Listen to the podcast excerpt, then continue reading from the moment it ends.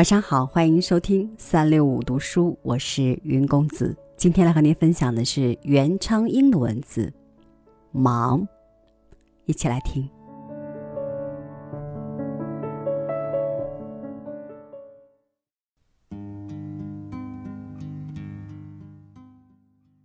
忙字一支，就能够概括我最近的生活。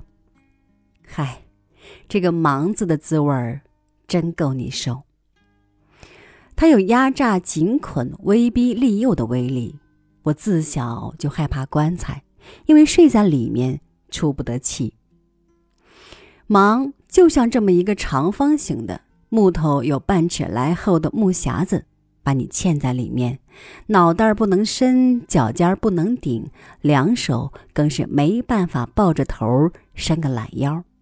眼儿嘛，那更是没得说了。任你秋光怎样明媚，秋菊怎样凄艳，秋月怎样皎洁，这个弦儿把你封得紧紧的，不能让你的一双眼儿越雷池一步。忙，像我这么一个身兼数种要职的大员，怎么会不忙呢？我是个主妇，当然。跑厨房、经营柴米油盐酱醋茶、应接宾客，都是我的本分。一会儿，太太油没有了；一会儿，太太洗衣皂没有了；一会儿，太太挑水的要钱；一会儿，这个那个给你脑袋叫个晕，两腿跑个酸。好在这个职务虽是重要，我只挑得小半个在身上。其余的大半个，有个非常的老好人替我兼去了。我又是个母亲，大的孩子虽是高的超出我的头两三寸，小的却仍相当小。儿女不管大小，总是要占去母亲不少心思。要是生起病来，那就简直是要母亲的命。就是平常强健无事，他们身上的衣服鞋袜就够你交心。春夏秋冬四季，没一季不要早早给他们筹备。最可怕的是鞋袜，破了又补，补了又破，中年补破袜做新鞋，一辈子也闹不清。从前有仆妇代劳，现在非亲手操作不可。当然，你要是腰缠十万，代劳还是有的。穷教授的家庭哪来这一份便宜？我又是个教授，而且自命是个挺认真的老教授，每星期八九个钟头的正课。编讲义、看参考书、改卷本，已经够一个人整个身心的忙了。况且还要这里参加一个会议，一去半天；那儿参加一个座谈会，又是半天。青年学生有的是精力，演戏呀、开音乐会呀、出壁报啊，都得请老师帮些忙，出点力。你说我忙不忙？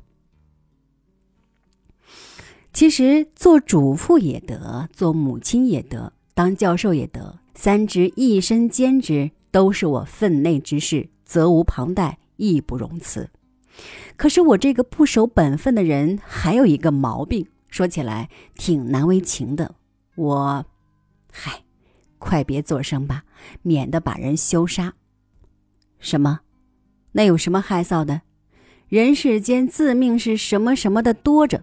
自命是什么，并不一定真的是什么，所以我自命是皇帝也不打紧，也无碍于天地万物。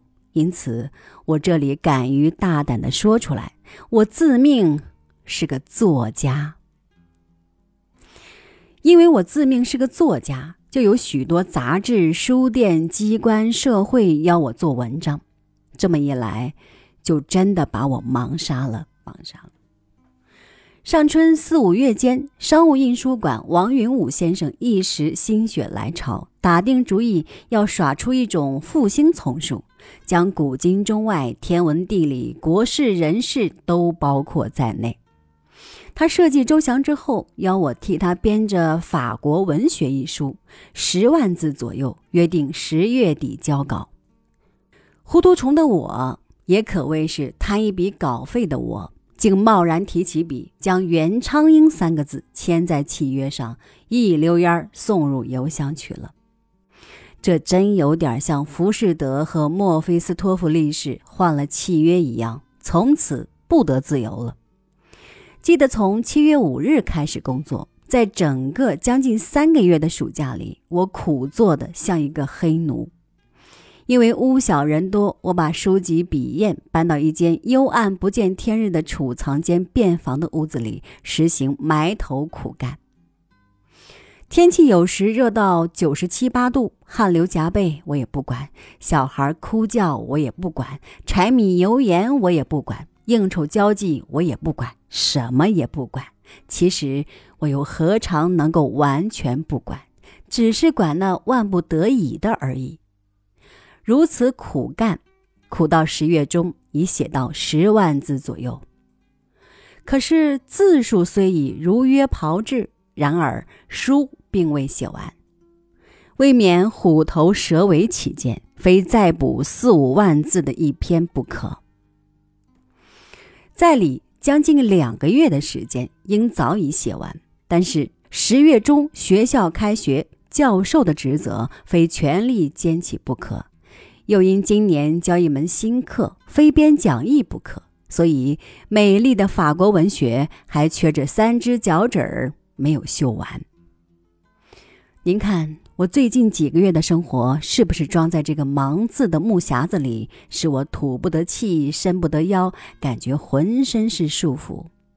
就是这么忙，也还不打紧，还有更可怕的是欠着一身的债。法国文学的稿费已经支用一半，契约期已过，尚不能交稿，这个精神的负担该多重？四五个月以来，所有亲戚朋友的信堆满一抽屉，都得回复；一家人的破衣鞋袜集成一大包，都得缝补；一切应酬来往都得补行；还有堆积如山的书报杂志都得补读。所以还了第一笔大债以后。预备今后三个月的功夫，完全跳出那盲字的木匣子，去自由自在、清清闲闲还其余的债。